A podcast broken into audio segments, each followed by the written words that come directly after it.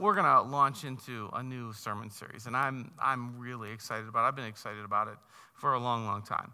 We're going to talk about Jesus' famous Sermon on the Mount, and it's Matthew 5 through 7, and for me, this is the most important section in all the Bible for you to know if you want to follow the teachings of Jesus, because in just a few chapters, we're going to see this Sermon on the Mount, and it's going to tell us everything we need to know about living life in this world, and we're going to slow walk it over the next few months. Now, I have come to loathe the phrase, like, for such a time as this, or now more than ever, or more important than ever, or whatever, like that, because it's heavily marketed right now. Now more than ever, we need a great ketchup, or a good light bulb, or like everybody's jumping on the now more than ever train. But this is a toxic society that we are living in right now. And now more than ever in my lifetime, I can say we need the teachings of Jesus to center us so that we can detox from the toxic world around us. And maybe if we put these teachings into practice, we will bring a little bit of health and wellness into the toxic world around us. So we need the Sermon on the Mount right now. We need to get centered around it, and that's what we're going to do over the next few months, and I'm looking forward to it. So Matthew 5 through 7 was a sermon, and naturally, the greatest teacher of all time, who formed the greatest sermon of all time, had a pretty good intro to that sermon. Now, I have, over the past couple years, been reminded of the importance of a sermon intro. I had, for the first 20 years of writing sermons, took a lot of pride in my sermons, felt like it was something I did pretty well, but I was punched in the face by a kind of a long-distance mentor of mine by an article that he wrote a few years ago about the importance of a sermon intro. Okay, so the dude has a church in Pittsburgh, over in Pennsylvania. And I met him at a church planting conference, a new church conference in 1999, when Polaris was ready to get started and his church was ready to get started. Now, his church is now enormous, sprawling campuses all over that region and beyond. So he's very successful. And, I've interacted with him a couple times and learned a lot from him. And he wrote this article talking about the importance of a sermon intro. And I'm reading it, feeling pretty good about my sermon writing skills. And so he starts it off by, a lot of pastors, a lot of amateurs, sermon writers, just kind of, their intro is literally, if you have your Bibles, open them to whatever. And that's the intro. And that kind of hurt a little bit because I've certainly, generally just kind of said, all right, we're going to get started here. And he said, that's because they, they're excited about their message and happy with their transcript, and they've been living with it all week, and they know the whole thing, and they got those moments in there that they're ready for people, and they're ready to go. But he's like, the crowd isn't. They're not there with you. They haven't been living it, eating it, breathing it, anticipating the moment. They fought the whole way to church with their family. Their stomachs are growling. They're ready for lunch. They're not where you are. They're not ready to launch with you. So you have to have something that brings people along. And then it really hurt. He's like, picture your favorite movie, whatever it is, because every great movie has like the first few minutes. If you love the movie, chances are something incited you and hooked you in the first few minutes to make you like, I got to see, how's this going to resolve? Like, you're in because of the intro. Now, and he said this, if a movie with a $100 million budget that took years to write and film and edit, years of production, $100 million or more to create if that needs thousands of hours and people, if that needs a good intro, how much more does your lame sermon? So, so I realized, okay, you got me. I need to probably put a little bit more thought into intros. Well, greatest teacher of all time, still covering his material 2,000 years later, writes the greatest sermon of all time. There's a pretty compelling intro, and that's what we're looking at today. It's called the Beatitudes. It's the intro to the Sermon on the Mount. And I think what we'll see is that he had his crowd hooked after he dropped the Beatitudes. Now, the word Beatitudes, it comes from Latin, and it means like, it's the Latin word for blessing or blessedness, because Jesus is going to give a list of life circumstances, and he's going to say that you're blessed in these circumstances. So now, having completed a sermon introduction about sermon introductions, you can grab a Bible in front of you if you don't mind. They're under the chair in front of you, and I like when everybody follows along because then nobody feels like they stand out. If you don't have a Bible that you can easily read, just take that one with you. I love when people take Bibles with them. Mark it up, make it your own. And we're going to be on page 968 today, and you can go ahead and fold that corner in because we're going to be in this area of the Bible for quite some time in the coming weeks and months.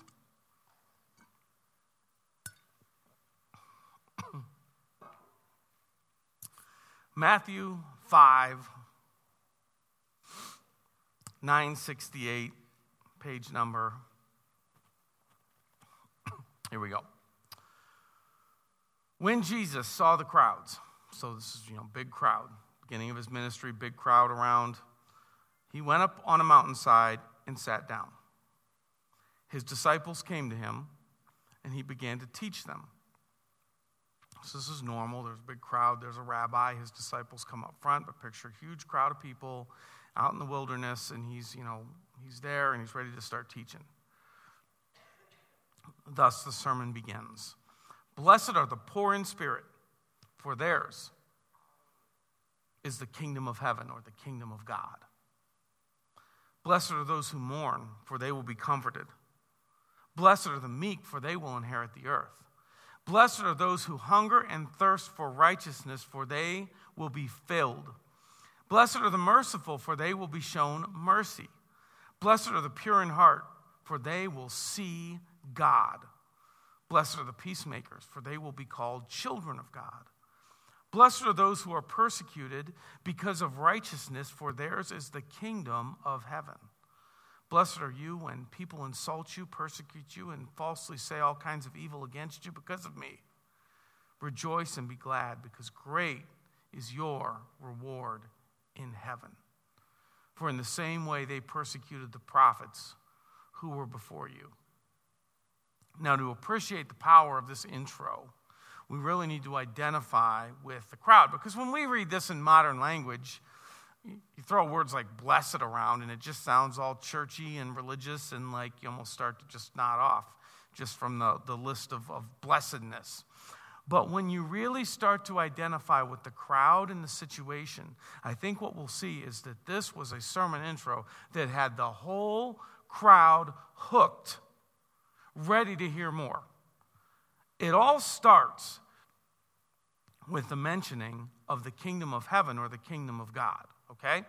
A couple times there, we read it already, the kingdom of heaven, the kingdom of God. Now, most conservative scholars would say that Matthew was written sometime before the turn of the first century, and it was very Jewish. Like, he wanted to be really Jewish and help Jewish people to understand that Jesus was the long-awaited Messiah, the long-awaited Savior from God. And so Matthew uses the phrase kingdom of heaven instead of kingdom of God. This is because really good Jews didn't say the name of God. They tried not to use the word God because they considered it borderline blasphemy, especially if you said God's actual name. And so Matthew tries to be really good and really Jewish, and he avoids the term altogether and says kingdom of heaven instead of kingdom of God. That phrase was a trigger phrase in Jesus' day. It was a trigger word, kingdom of God. It did something. So if I say Black Lives Matter or insurrection or privilege, those are all words right now. Maybe even get a little, what are we going to talk about now? Like, those are words that could actually have a physiological impact on your body. Like, they could get your blood pumping, no matter where you land on any of that stuff. They're trigger words, and we got a lot of them right now, right? In Jesus' day and time, they had a few as well. And kingdom of God was serious. It was both a political and spiritual sore subject for Jesus' crowd. So the Romans had oppressed the Jews for many years. They kind of allowed the Jews to live in Palestinian territory. They taxed them oppressively. They took their tax money and did Roman things with them, pagan temples and things that were horrible in the sight of the Jews, or they used the money to pay the soldiers to oppress their... So it's kind of like you're paying taxes that aid in your own oppression. Was not a good situation, and the Jews were a very proud people, believed they were the children of God, the chosen people of God, believed they were entitled to the land because God had promised it to them, to Palestinian territory, and they believed that at some point God was going to send a Messiah to usher in the kingdom of God or the kingdom of heaven, and they were desperate for that moment to get what was theirs, to bring in an eternal kingdom and make wrong right and rectify the situation and overthrow Rome. That's the kingdom of God. It's all baked into the kingdom of God. They've been sitting in silence with no prophet, with no miracles for 400 years. They're just waiting, and they're losing hope. Kingdom of God arriving almost was like unfair to even say. Now, can you relate with that crowd that day? Have you been waiting on God for something, like maybe... you're waiting on God to answer a prayer, to fix something. Maybe there's something in the world or in the country that you just, man, God, come on, do something about that, please. Where are you? Why are you not speaking? Why are you not guiding me? That's where everybody is back then. And so as the readers are reading Matthew, or the people in the crowd that day with Jesus are listening to Jesus, you'll see in page 968, shortly before the Sermon on the Mount even begins, Matthew gets us prepped. It says, from that time on, Jesus began to preach, repent or change, for the kingdom of heaven or the kingdom of God has arrived or come near. It's time for the kingdom of God to arrive. That's how Jesus began his ministry. Now, there is no overstating how powerful the level of emotion that trigger phrase would have given any ancient Jewish crowd in the context of Rome. The kingdom of heaven has arrived, or for Jesus to say, blessed are the poor, for theirs is the kingdom of God. Like they were, like the kingdom of God in Rome was politically they were like paranoid about insurrection, about getting overthrown, protecting their power. So to say the kingdom of God has arrived, that's got every Jew like, oh, it's time. But that was like you didn't go around throwing words like that out in first century Palestine under Roman oppression. The kingdom of God is here. That's like one of those, oh, snap. Like Jesus says that, everyone's like, oh. So this is the context in this intro when he throws around topics like the kingdom of God or the kingdom of heaven. People are triggered. They're listening.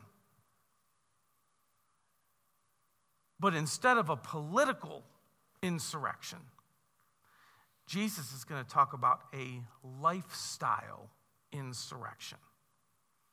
The kingdom of God, God's way of life, has arrived. Repent, change. Change your ways. There's a lifestyle insurrection, and the world's never going to be the same. Now, we also need to understand, before we go into some of these individual little statements here, in Jesus' day and time, there was a huge gap between the rich and the poor, the haves and the have-nots, the important and the unimportant. And there weren't many big shots. It was mainly everybody else's, and on their backs, the wealthy grew wealthier. And it wasn't like today. And then, I mean, that's certainly is like that in part today. But in those days, you didn't work your way. It's not like you could claw your way out. There was no ladder to climb. It was like a caste system. If you were born a peasant, like if you were born wealthy, you were going to be wealthy. If you were born with political connections, you could be appointed by Rome. And I'm talking even in the Jewish religious world. You could be appointed by Rome to somebody, but they're only going to appoint somebody that's somebody. Or you were born into some kind of a family that sets you up. But if you weren't set up, you were a nobody, you were a peasant, you had nothing, and that wasn't going to change. And then you had kids, and then you got old, and you were still nobody, and your kids were nobody, and they had kids, and then you died, and their kids got old. It was just this cycle and system of you're fixed. It's fixed. There's no hope. Nothing's going to change. Nothing's going to come your way, okay? That was the situation of the vast majority of Jesus' crowd. They were nothing. They were nobodies in a religious society, and it was all set and it was all fixed. That's just the way it is. You might as well accept it. Now, Jesus starts his sermon. Blessed are the poor in spirit, for theirs is the kingdom of heaven. So there's those trigger words, kingdom of heaven. God's about to do something, but look who's in. Look who's in. The poor in spirit. Now that's a fascinating phrase. Poor in spirit. Doesn't mean humble. Doesn't mean meek. It means spiritually bankrupt. Poor is in poverty. Spirit is in spiritual, spiritually bankrupt. Blessed are the spiritually bankrupt. You haven't done anything for God. You don't have any credentials in the God world. You have nothing going for your life spiritually. Jesus says, blessed are the spiritually bankrupt. Talk about a crazy way to start off a sermon as a Messiah. Hey, I'm here, and I want you to know the spiritually bankrupt, you're blessed. Now, this was a religious society where the spiritually bankrupt had nothing. They had no notoriety. The religious society was against them. They accomplished nothing. They're at the bottom of the ladder, bottom rung of the ladder. Nobodies. They've ruined their life. They have nothing to show for their life. They're the outcasts. They're the margins. They're the riffraff. And Jesus says, blessed are the spiritually bankrupt. Maybe some of you can relate with that. Maybe it's now, or maybe it's from your past. You've had a place in your life where you've known, I've ruined my life. I've gone too far. I've turned my back on God, or I never was with God, and I got all this line of there was spring break of 1993, and you ain't recovering from that spiritually. Okay, this is the kind of person, and it happens regularly. Oh, you're a pastor.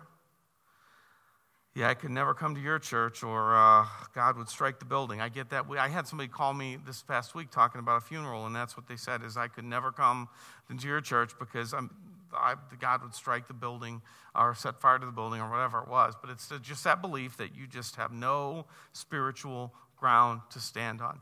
Spiritually bankrupt. Maybe you've felt the judgmental eyes of the religious world or maybe your own family. Why don't you go to church more? Spiritually bankrupt. And Jesus said, blessed are the spiritually bankrupt, for theirs is the kingdom of God. Now, do you think in that crowd, people who had no spiritual accomplishments whatsoever, who were written off by a religious society, would they be hooked by that intro? Blessed are the spiritually bankrupt because yours is the kingdom. They're in. No one had ever called them blessed. And then he goes on and he said, "Blessed are those who mourn, for they will be comforted." Now, I don't believe that some people believe that the Beatitudes are a list of qualities to shoot for because they're blessed, so obviously they're good, right? But I don't believe that because I don't think Jesus is saying, "Hey, good job being spiritually bankrupt. Let's shoot for that."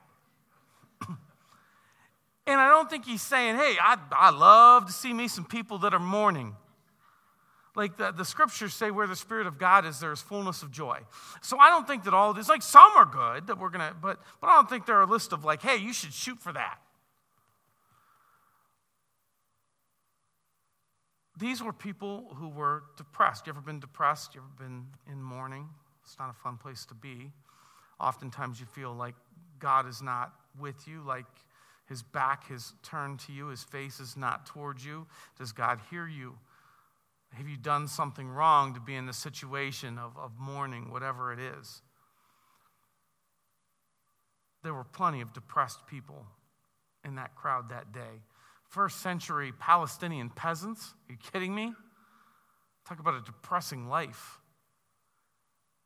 But when Jesus said, "Blessed are those who are mourning," they're probably hooked by the concept that maybe God was going to do something to pick them up. Then he goes on and he says, "Blessed are the meek, for they will inherit the earth." Are you kidding me? The meek? Imagine, the society where, can you imagine a society where the aggressive get the stuff, where the cheater, manipulator gets the promotion, where they get to go have drinks with the boss, where whatever? That's still here today, right? Where the aggressor gets the stuff. But in the ancient world, with corrupt courts and with countries that are fighting, because actually meek inherit the earth there should be translated land. Okay, so this is so upside down that even the meek get the land. In the ancient world, it was the aggressor that took the territory and wrote the story. So this is an upside down thing. That would have been a strong intro. I'd be ready to hear this news, this new thing that Jesus came to bring, where the nobodies inherit the earth, where there's something in it for them, where the mourning are comforted, where even the spiritually bankrupt somehow have access to the kingdom of God. If you were meek, no one ever called you blessed. You didn't get anything. You lost the stuff. But somehow Jesus was coming to bring something different. And he goes on, "Blessed are those who hunger and thirst for righteousness. Blessed are the merciful. Blessed are the pure in heart. Blessed are the peacemakers. Blessed are those who are persecuted because of righteousness. Blessed are you when people insult you, persecute you, and falsely say all kinds of evil against you because of me." Now, some of those are good things, good qualities. Some of them are benign. Some of them are bad, like spiritual bankruptcy. But they're rarely associated, good or bad, with winning. None of those things Jesus lays out are typically associated with winning, with being blessed. Those qualities rarely get you far in the world. But Jesus was bringing something different, something new. And I think this intro would have given the nobodies some hope.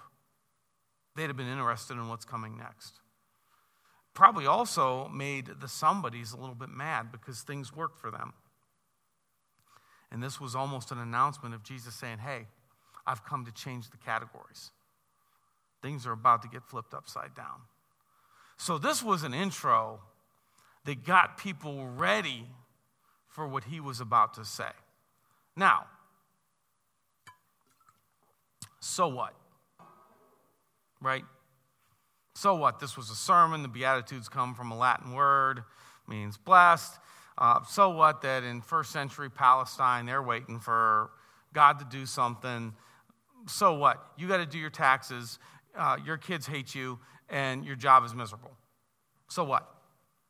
Well, here's a few so what's from the Beatitudes and the Sermon on the Mount that I think we can apply to our real lives and our real problems and struggles immediately. Okay, first of all, with the Sermon on the Mount, Jesus takes the spiritual ladder, spiritual bankruptcy, martyrdom. Takes the ladder, and he turns it from a ladder to a platform through which we can approach God. Okay, because he's like, we're going to start with the spiritually bankrupt, and we're going to work our way all the way up to martyrdom. And you're all blessed because you all have access. Yours is the kingdom of God. Interesting, in a lot of ancient lists, it starts with the best first. Here, Jesus goes upside down and starts with spiritual poverty and works his way up to martyrdom. It's all a part of what he's doing because he's just changing rules. He's blowing up categories. But he takes the ladder and he flips it. And now, you are not too far from God. I don't care who you are. I don't care where you've been. You can be in spiritual bankruptcy, spiritual poverty, or maybe you're good enough that you're actually like paying the price for your faith. Regardless, it's not a ladder anymore. It's a platform. And the kingdom of God, God's way of life, in connection with Jesus, in connection with God, it's all yours. It's yours. The kingdom of God belongs to you.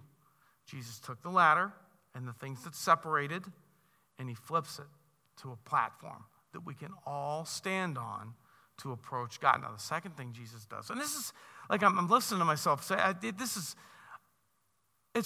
are just a few sentences, and they're like inexhaustible. And this is just the intro. Like this, the words of Jesus are powerful.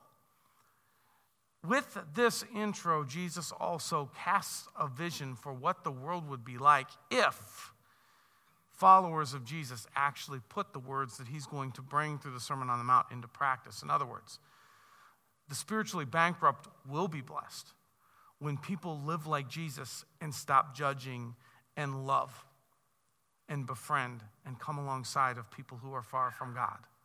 Those who are mourning will be comforted when people put the teachings of Jesus into practice and actually bear the burdens of those hurting and depressed around them. Like all of those things, the meek will be cared for and will have advocates. Those who hunger and thirst for righteousness. Now there's a whole movement of activists on the loose as we put the teachings of Jesus into practice. So not only does Jesus take the ladder and move it into a platform, he's like, you on the margin of society, life's about to get good for you because my followers are going to bring my teachings into this world, and it's going to transform life as you know it. Finally, and you guys can come on up the band singers, you guys can come on up. Finally, with the Beatitudes, we're once again reminded, and we need this because human beings, including myself, probably since the beginning of time, tend to interpret our life circumstances as this is our standing with God. Bad things come our way, we must deserve it. We must have gone wrong, God must be against us. What we see through the Beatitudes is that our life circumstances do not reflect our standing with God. Jesus says that the poor in spirit are blessed. And when you're mourning because things haven't gone your way, you're blessed. And when you're being persecuted, it's not because God has forgotten about you. It's actually a part of the whole thing and always has been. For that's how they treated the prophets of old. So through this sermon intro, Jesus says you all have access to God no matter who you are. The world's about to get better and detox, because my teachings are going to be unveiled. And I want you to know, too, that when you have those times of struggle in life, you're still blessed. God's still for you and with you. It's not a reflection of your standing with him. And Jesus does all that and more. And this is just the intro. This is all about the kingdom of God. And when Jesus prayed, we're going to see it in a few weeks, Jesus prayed Father, may your kingdom come. And then he told his followers that we should regularly be asking God, may your kingdom come. Because when God's kingdom comes to this earth through us, the world gets turned upside down. There's detox, there's wellness, and there's power, especially for those in need. There's the life-giving, life-transforming power of God at work through his kingdom, and it's ours when we choose to bring it with our lifestyle and ask God for it. So let's start that asking God for his kingdom to come during this last song.